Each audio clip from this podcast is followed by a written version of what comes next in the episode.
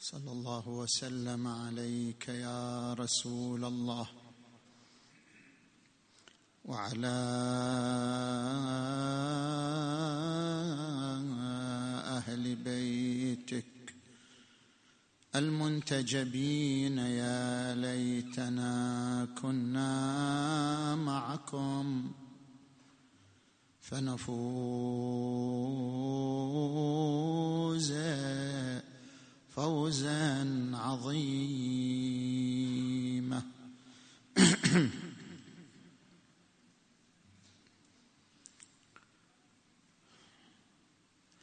أعوذ بالله من الشيطان الغوي الرجيم.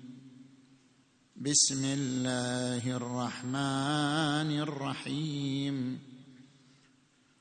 ومن آياته أن خلق لكم من أنفسكم أزواجا لتسكنوا إليها وجعل بينكم مودة ورحمة.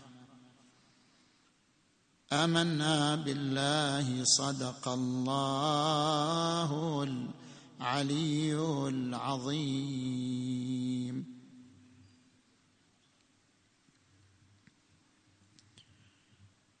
حديثنا انطلاقا من الآية المباركة في ثلاثة محاور. في الفوارق بين الذكر والأنثى وفي حقيقة العلاقة الزوجية وفي معالم الحياة الزوجية في التراث الإسلامي. نأتي إلى المحور الأول. في كتابه المخ ذكر أم أنثى للدكتور عمرو شريف تحدث عن الفوارق بين الذكر والأنثى الفوارق الطبيعية. أهم الفوارق بين الذكر والأنثى. الفارق الأول العقل نوعان.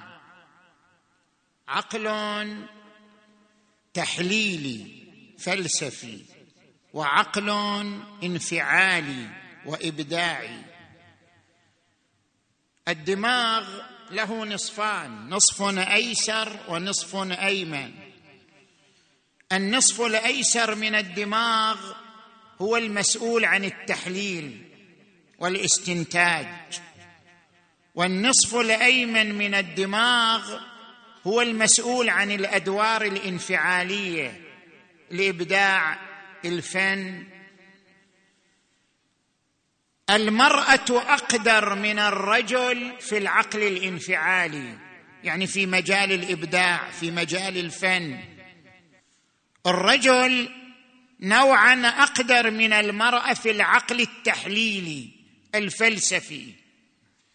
اذا هما يتبادلان القدرة في هذا المجال. لو عرضت قضية لنفترض أن الرجل والمرأة كلاهما طبيبان نفسيان أو كلاهما طبيبان بدنيان تعرض عليهما قضية مرضية. أين يتجه الرجل؟ أين تتجه المرأة؟ يتجه الرجل إلى ملاحظة الأعمدة الرئيسية للمشكلة ولا يذهب للتفاصيل. المرأة تتجه للتفاصيل جزءا جزءا حتى تستوعب تمام أطراف القضية. طبيعة الذهنية للرجل والمرأة تجعلهما يختلفان حتى في تناول القضايا التي ترد عليهما كطبيبين مثلا. الفارق الثاني دافيد بوس أقام دراسة على عشرة آلاف امرأة تنتمي لسبعة وثلاثين حضارة. هذه الدراسة على الرجل والمرأة طبعا ذكر فيها سؤالان. ما يهم الرجل ما يهم المرأة؟ السؤال الأول من هو شريك الحياة بالنسبة للمرأة؟ ومن هو شريكة الح... ومن هي شريكة الحياة بالنسبة للرجل؟ أغلب النساء قالوا شريك الحياة من كان له موقع مهني أو اجتماعي. يعني المرأة تركز على موقع الزوج المهني والاجتماعي كدخل في الحياة الزوجية. بينما الرجل أغلب الرجال أجابوا بالتركيز على جمال وجه المرأة. وعلى مدى الاستمتاع بالمرأة. هكذا اتجه الرجل هكذا اتجهت المرأة. السؤال الثاني عندما طرح عليهما ما مدى اهتمامك بالأسرة؟ أنت كرجل ما مدى اهتمامك بالأسرة؟ أنت كامرأة ما مدى اهتمامك بالأسرة؟ الرجل قال الأسرة إحدى اهتماماتي. يعني أنا مثل ما عندي أسرة عندي عمل عندي وظيفة عندي علاقات. الأسرة إحدى اهتمامات الرجل إحدى مؤسساته. ربما يهتم الرجل بعمله أكثر من أسرته. ربما يهتم بوظيفته أكثر من أسرته. ربما يكون اهتمامه بوظيفته وموقعيته الاجتماعية وموقعه المهني أكثر من اهتمامه بأسرته وبأولاده. بينما المرأة قالت الاسره جزء مني لا أنفصل عنها. المرأة ما تعتبر الاسره إحدى الوظائف أو إحدى المهمات تعتبر الاسره جزءا منها لا تنفك عنها.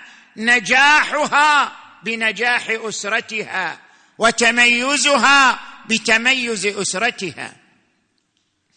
الفارق الثالث بين الرجل والمرأة أن المرأة ترغب في العمل ذي التواصل مع الآخر.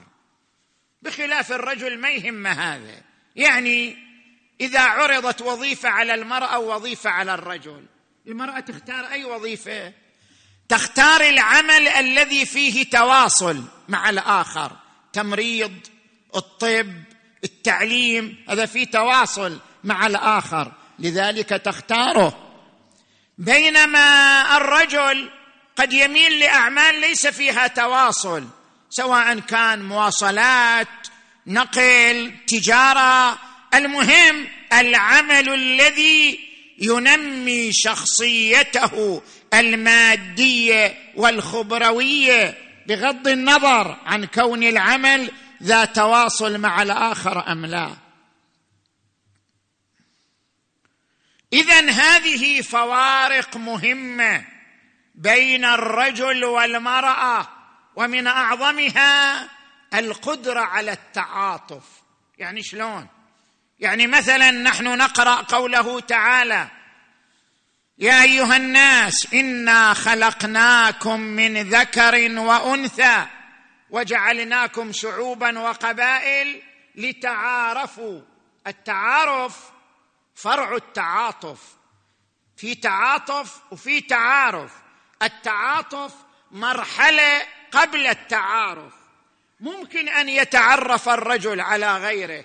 لكن هل ممكن أن يتعاطف الرجل مع غيره؟ الرجل لديه القدرة على التعارف والتواصل الاجتماعي مثل المرأة لكن القدرة على التعاطف موجودة عند المرأة أكثر. المرأة أقدر على التعاطف من الرجل.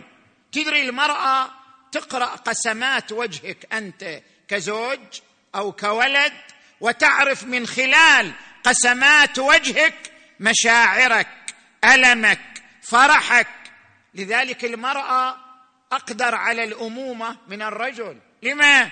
لأن المرأة تقرأ طفلها من قسمات وجهه. طفلها ابن يوم ابن يومين. المرأة تقرأ مشاعره تقرأ ألمه تقرأ راحته من خلال قسمات وجهه. المرأة أقدر على القراءة النفسية للرجل من خلال قسمات وجهه أكثر من قراءة الرجل لنفسية المرأة. هذه فوارق طبيعية مهمة بين الرجل والمرأة. نجي إلى المحور الثاني. العلاقة الزوجية بين الرجل والمرأة على ضوء هذه الفوارق الطبيعية الواضحة بين الرجل والمرأة. هل العلاقة الزوجية علاقة تفاضل؟ يعني الرجل أفضل من المرأة في إدارة الأسرة في الزواج؟ أم العلاقة بين الرجل والمرأة علاقة تكامل وتبادل وليست علاقة تفاضل؟ حتى أشرح لك هذه النقطة. طبعا بعض علماء الاجتماع يقولون الآن أصبحت العلاقة بين الرجل والمرأة علاقة حرة. كانت علاقة مسؤولية. سابقا قبل خمسين سنة كانت العلاقة الزوجية علاقة مسؤولية. الرجل يشعر بمسؤولية تجاه المرأة المرأة تشعر بمسؤولية تجاه الرجل. أما الآن أصبحت علاقة حرة. لا مسؤولية للرجل تجاه المرأة لا مسؤولية للمرأة تجاه الرجل. أصبحت العلاقة حرة خالية من المسؤوليات والأدوار.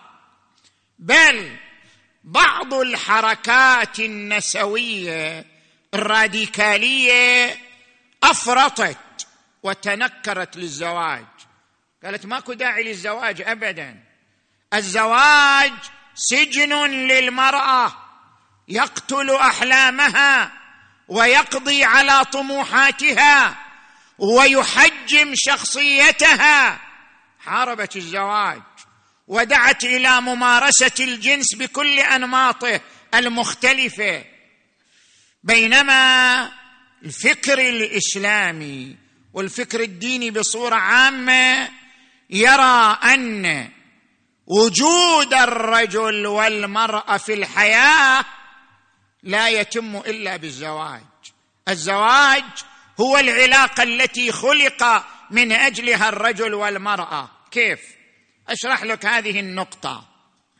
عندما نقرأ الآيات الشريفة نرى أن العلاقة الزوجية جزء من التصميم الكوني للحياة. الله تبارك وتعالى صمم هذا الكون. هو مصمم خالق مبدع. الله صمم هذا الكون لهدف. وما خلقنا السماوات والأرض وما بينهما لاعبين. لو أردنا أن نتخذ لهوا لاتخذناه من لدنا إن كنا فاعلين.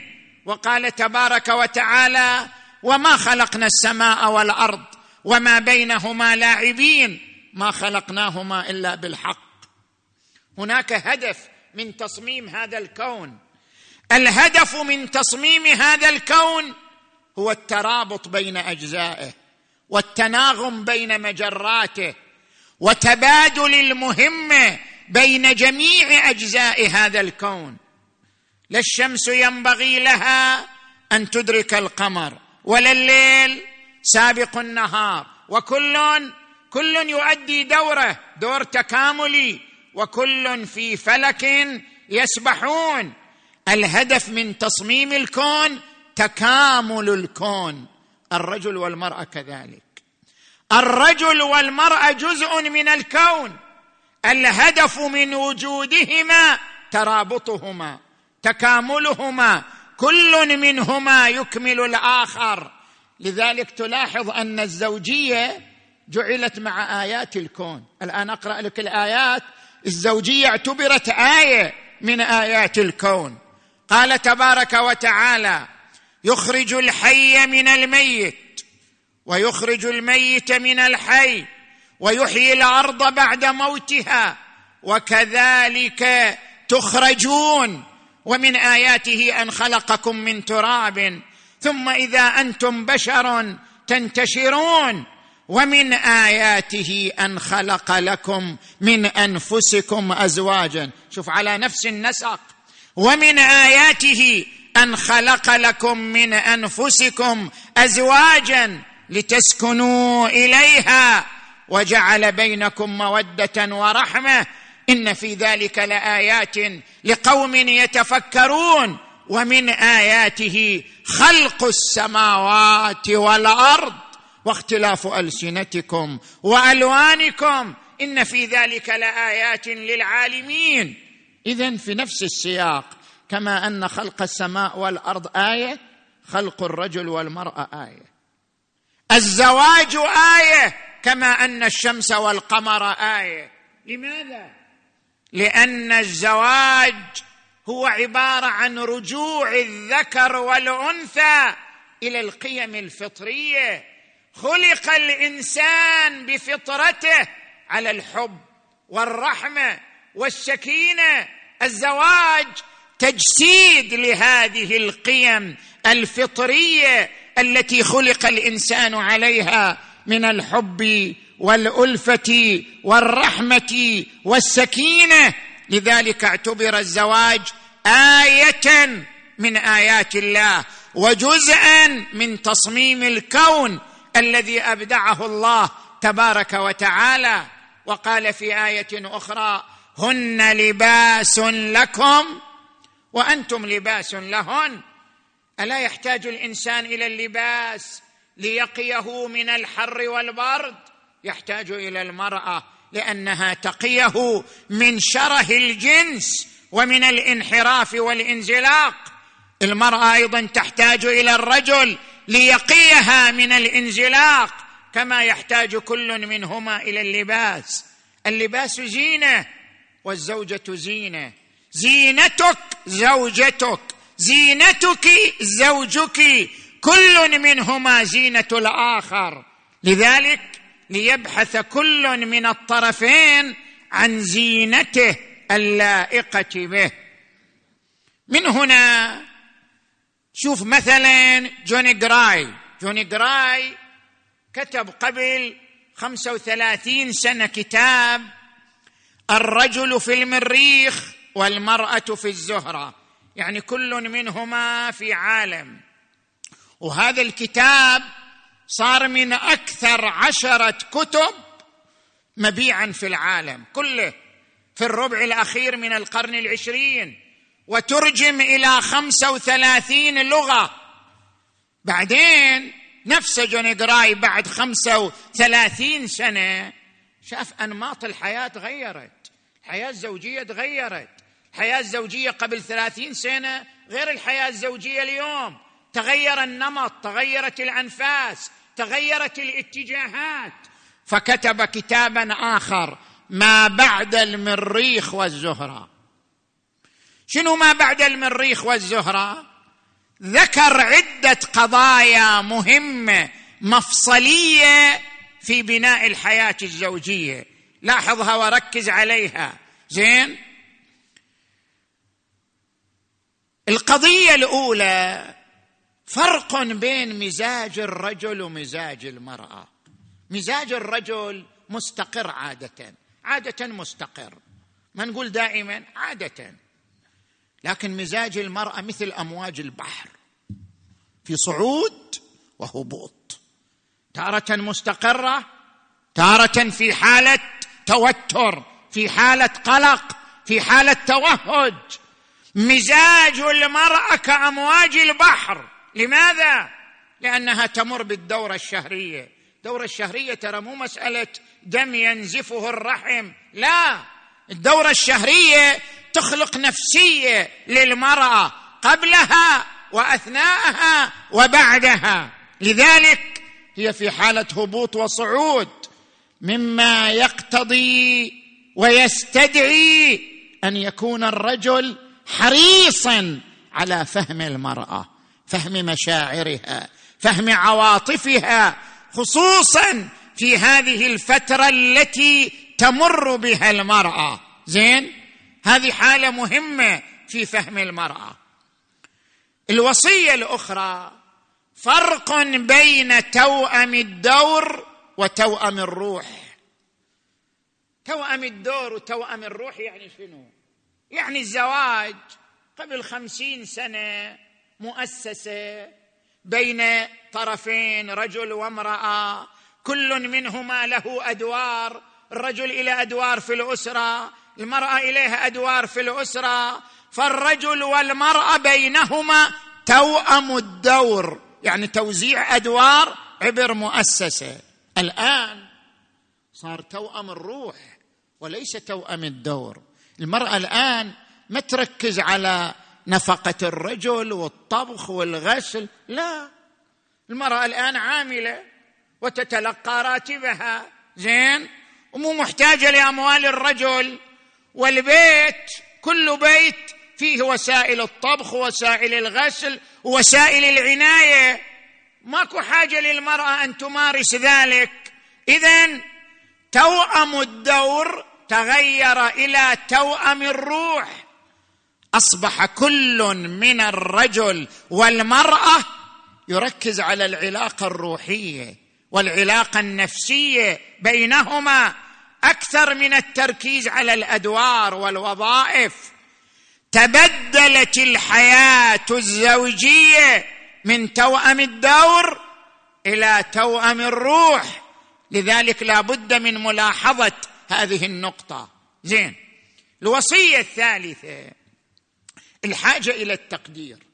شوف إبراهام أوسلو هذا العالم الأمريكي يقول هناك حاجات أربع يحتاجها الإنسان. حاجات أولية حاجة الإنسان للطعام حاجة الإنسان إلى الأمن حاجة الإنسان إلى الانتماء حاجة الإنسان إلى التقدير.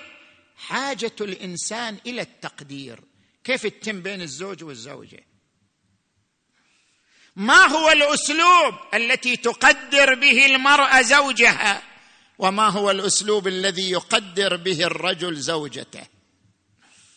الرجل يحتاج أن تبرز له زوجته إعجابها بشخصيته بمواقفه بآرائه. إذا شاف الزوجه معجبه بشخصيته بمواقفه أحبها ومال إليها. أما إذا رأى زوجته تنقنق كل يوم تبرز له عيوبه وأخطاءه وفشل في الحياة وفشل في الأسرة ينفر منها ويحاول أن يهرب منها بأي وسيلة؟ وبالعكس المرأة تنتظر من الزوج تقديرا لها. كيف يقدرها الزوج؟ يقدرها الزوج عندما يثني على جمالها.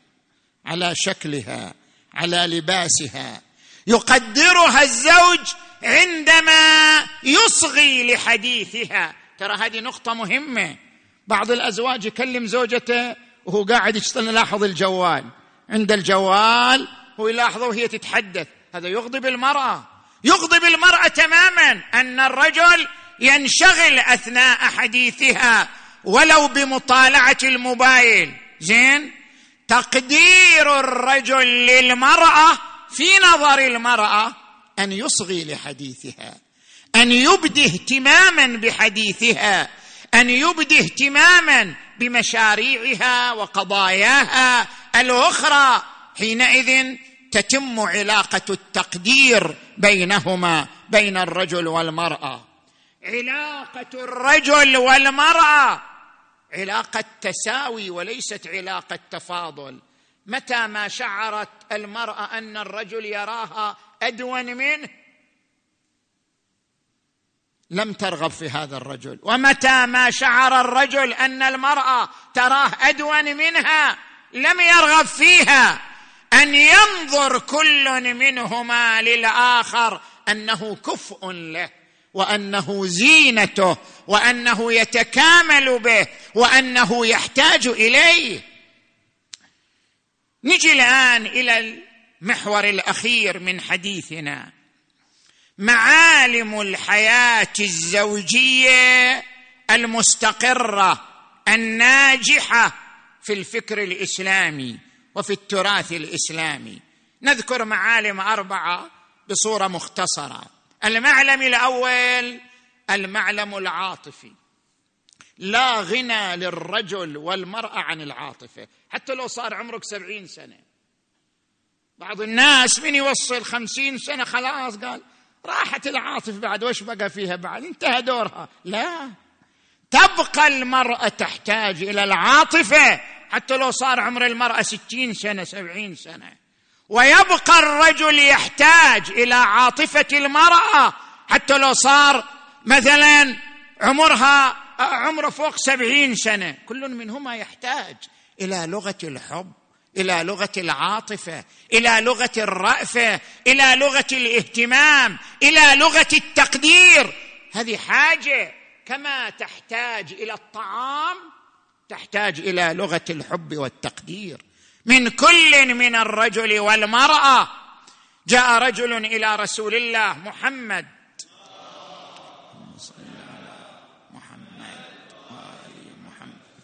فقال له يا رسول الله إن لي زوجة إذا جئت استقبلتني. يعني شلون استقبلتني؟ مستقبلتني بال بالهواش والعراك لا. إذا جئت استقبلتني. يعني احتضنتني وإذا خرجت شيعتني وإذا رأتني مهموما. قالت ما يهمك. إن كنت تهتم لرزقك فقد كفله غيرك وهو الله. وإن كنت تهتم لآخرتك فزادك الله هما. قال بشرها بالجنة فإنها عاملة من عمال الله. وورد عن الإمام الباقر عليه السلام إن قول الرجل لامرأته أحبك لا يذهب من قلبها أبدا.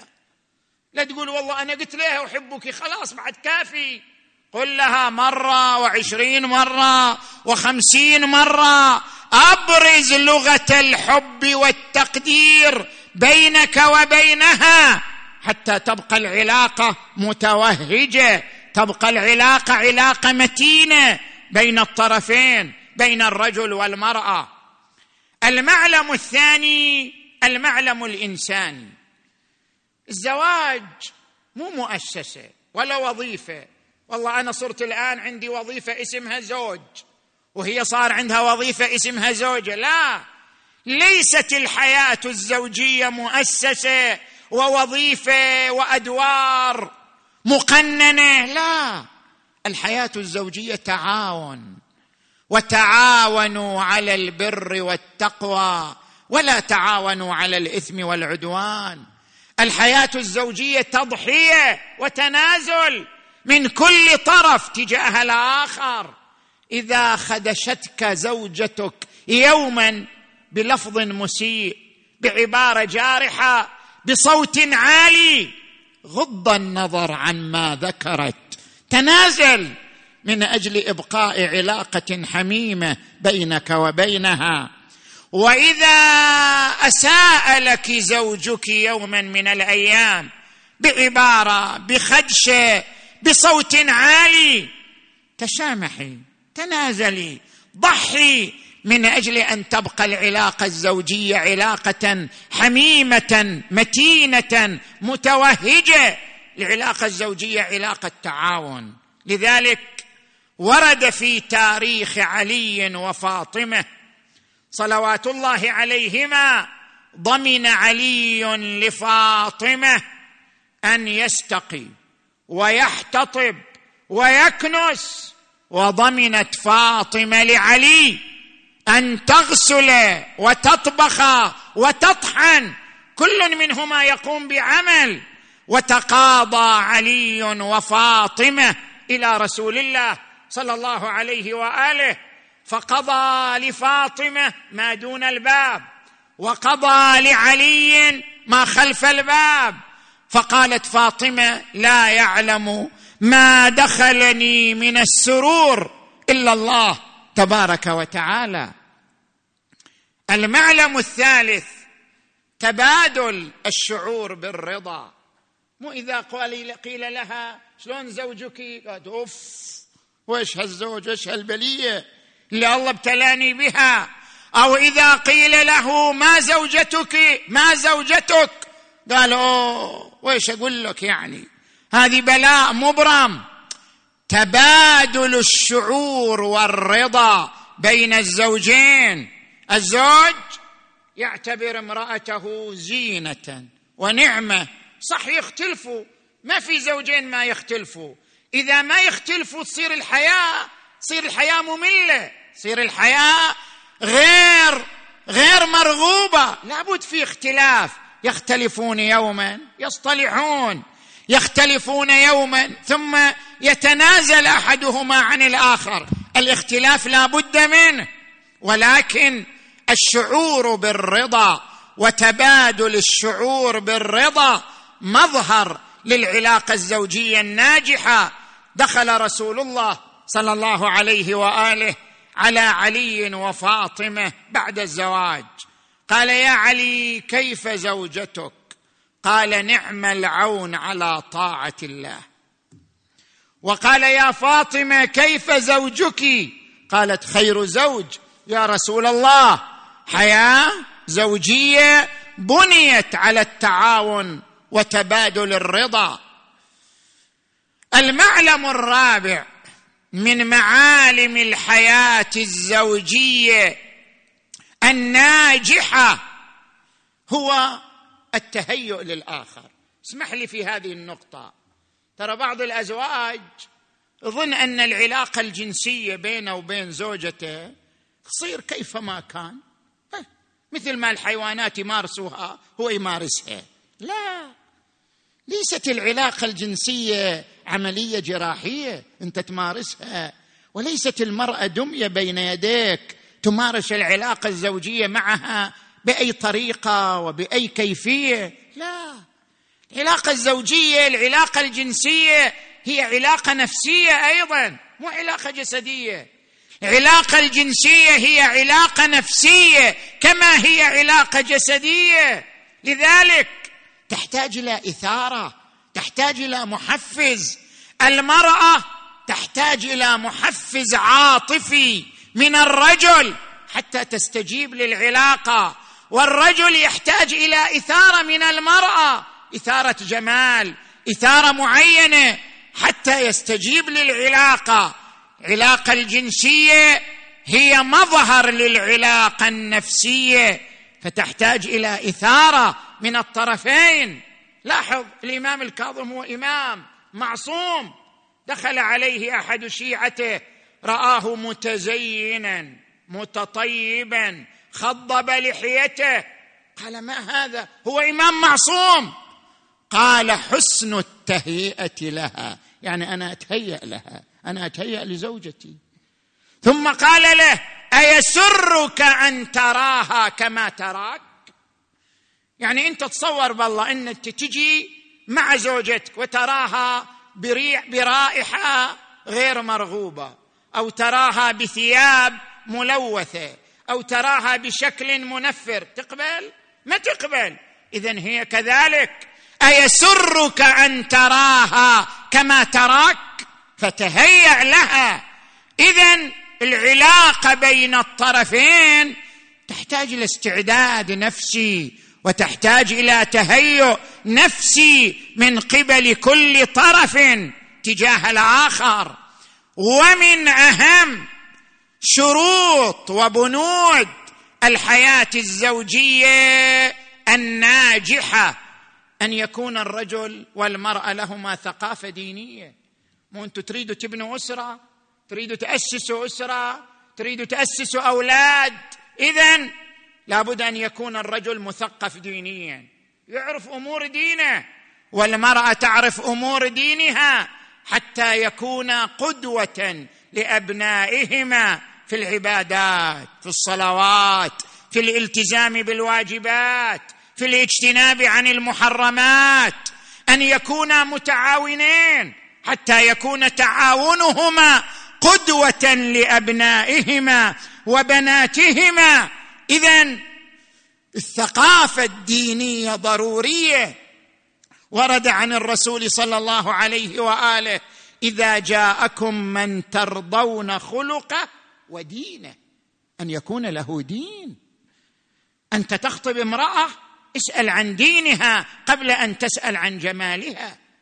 اسأل عن وازعها الديني والتزامها قبل أن تسأل عن شكلها وجمالها. هذه أم أولادك. ستربيهم على الدين والمعارف الدينية وولاء أهل البيت. صلوات الله عليهم أجمعين. وأيضا أنت عندما يتقدم إليك الرجل ما هو دينه؟ ما هو وازعه الديني ما هو مدى قربه؟ والتصاقه بالدين وبالواجبات واجتنابه للمحرمات. مسألة الدين مسألة مفصلية ضرورية في بناء الحياة الزوجية الناجحة. إذا جاءكم من ترضون خلقه ودينه فزوجوه إلا تفعلوا ذلك. يكن فساد في الأرض تكن فتنة في الأرض وفساد كبير.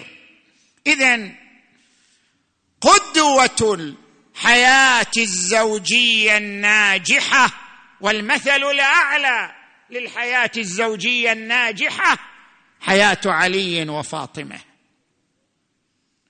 أجمل حياة زوجية في الإسلام حياة علي وفاطمة. أسمى علاقة زوجية في الإسلام علاقة علي وفاطمة. زوجية بنيت لله. والارتباط بالله. لم يركز علي وفاطمة لا على الأثاث ولا على المهر ولا على الأموال ولا على المركز. ركز علي وفاطمة أن يبني حياة لله. وفي خدمة المجتمع وفي خدمة الدين كانت حياتهما الأسرية والزوجية بذلة للدين. وخدمة للمجتمع. نعم. قال الإمام الصادق عليه السلام إن فاطمة صلوات الله وسلامه عليها طحنت بالرحى حتى أثر في صدرها واستقت بالقربة حتى مجلت يداها وأوقدت النار حتى دكنت ثيابها. فأصابها من الضرر ما أصابها. فقلت لها هلا جئت أباك رسول الله؟ وطلبت منه خادما يعينك على ما أنت فيه. فأقبلت إلى أبيها رسول الله وكان معه حداث يتحدثون معه. فرجعت إلى البيت سمع الرسول عنها أقبل إلى الدار دخل على علي وفاطمة وإذا هما على منامهما على سريرهما متلحفين. فلما رأى يا رسول الله أراد أن يقوما. قال مكانكما اجلسا. فجلسا مكانهما. جلس عندهما رسول الله صلى الله عليه وآله. قال بني فاطمة ما مجيئك هذا اليوم إلي؟ ماذا تريدين؟ فاستحت وسكتت. فقال له علي عليه السلام يا رسول الله إن فاطمة أصابها من الضرر ما أصابها. فجاءت إليك تطلب خادما ورأتك مع حداث معك فرجعت فالتفت إليهما.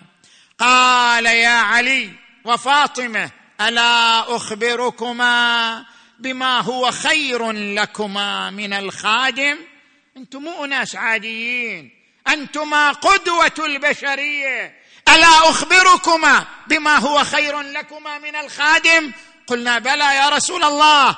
قال إذا قمتما إلى منامكما فكبر الله أربعا وثلاثين مرة. واحمداه ثلاثا وثلاثين مرة. وسبحاه ثلاثا وثلاثين مرة. فإنه خير لكما من الخادم. فقلنا رضينا عن الله وعن رسول الله ثلاثا وكان كذلك. هكذا كانت حياة علي وفاطمة حياة التعاون حياة الرحمة حياة الحب حياة الألفة حياة الرضا والقناعة. ولأجل ذلك إلى آخر نفس. وإلى آخر لحظة وإلى آخر رؤية بين الحبيب وحبيبه. تلتفت فاطمة إلى علي وتقول أبا الحسن هل وجدتني كاذبة أو خاطئة؟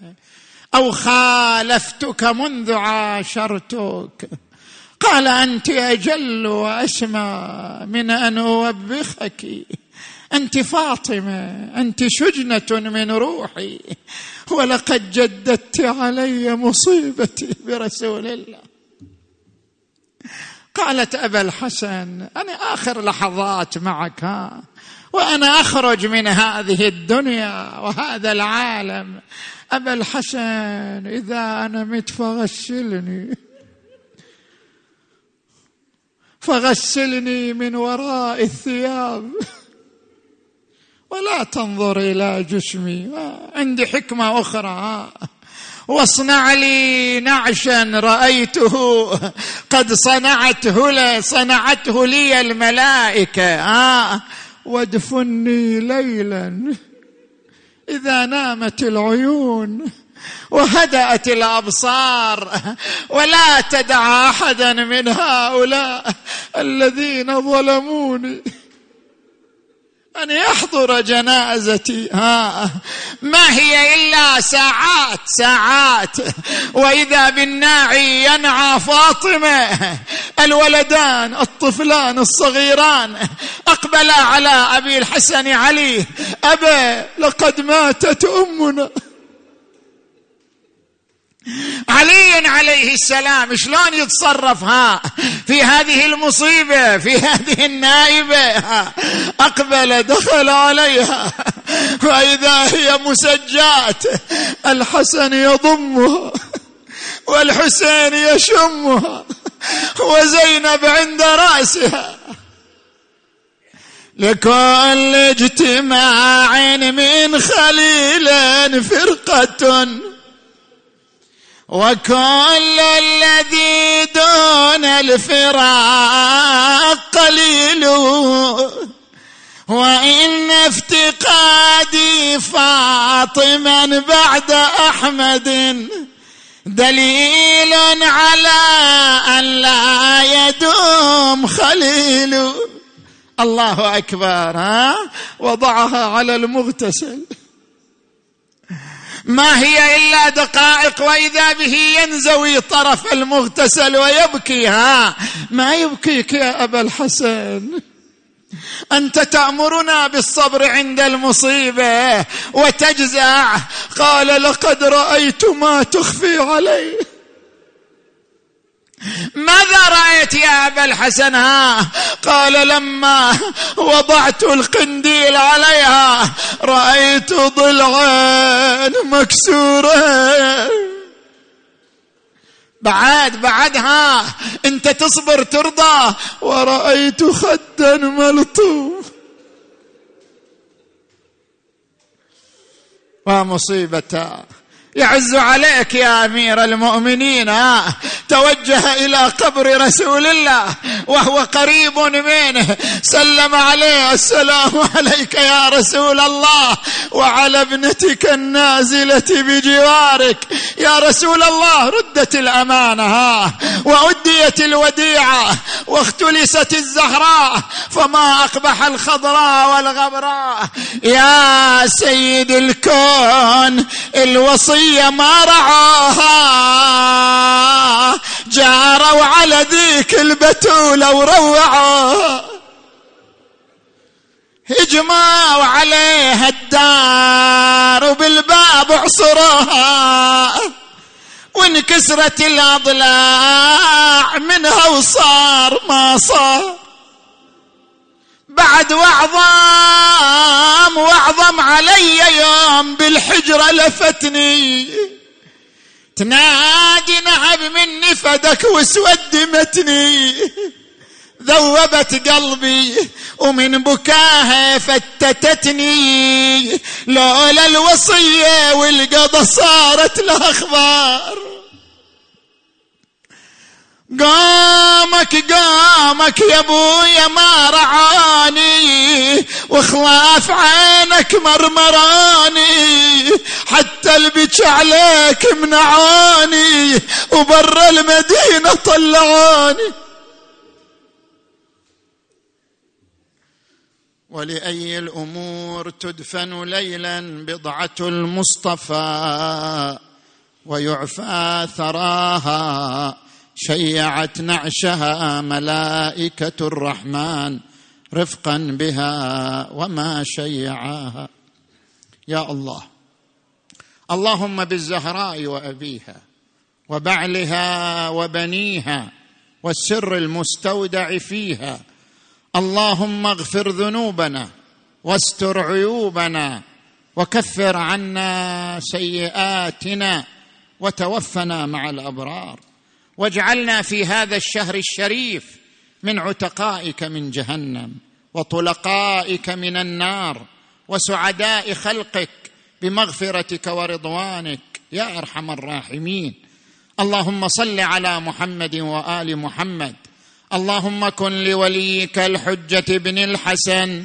صلواتك عليه وعلى آبائه في هذه الساعة وفي كل ساعة.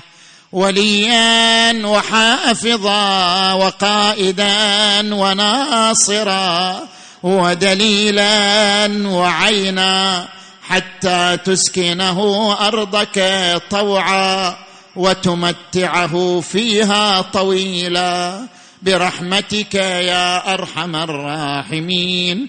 وإلى أرواح أمواتكم وأموات المؤمنين والمؤمنات الفاتحة تسبقها الصلوات.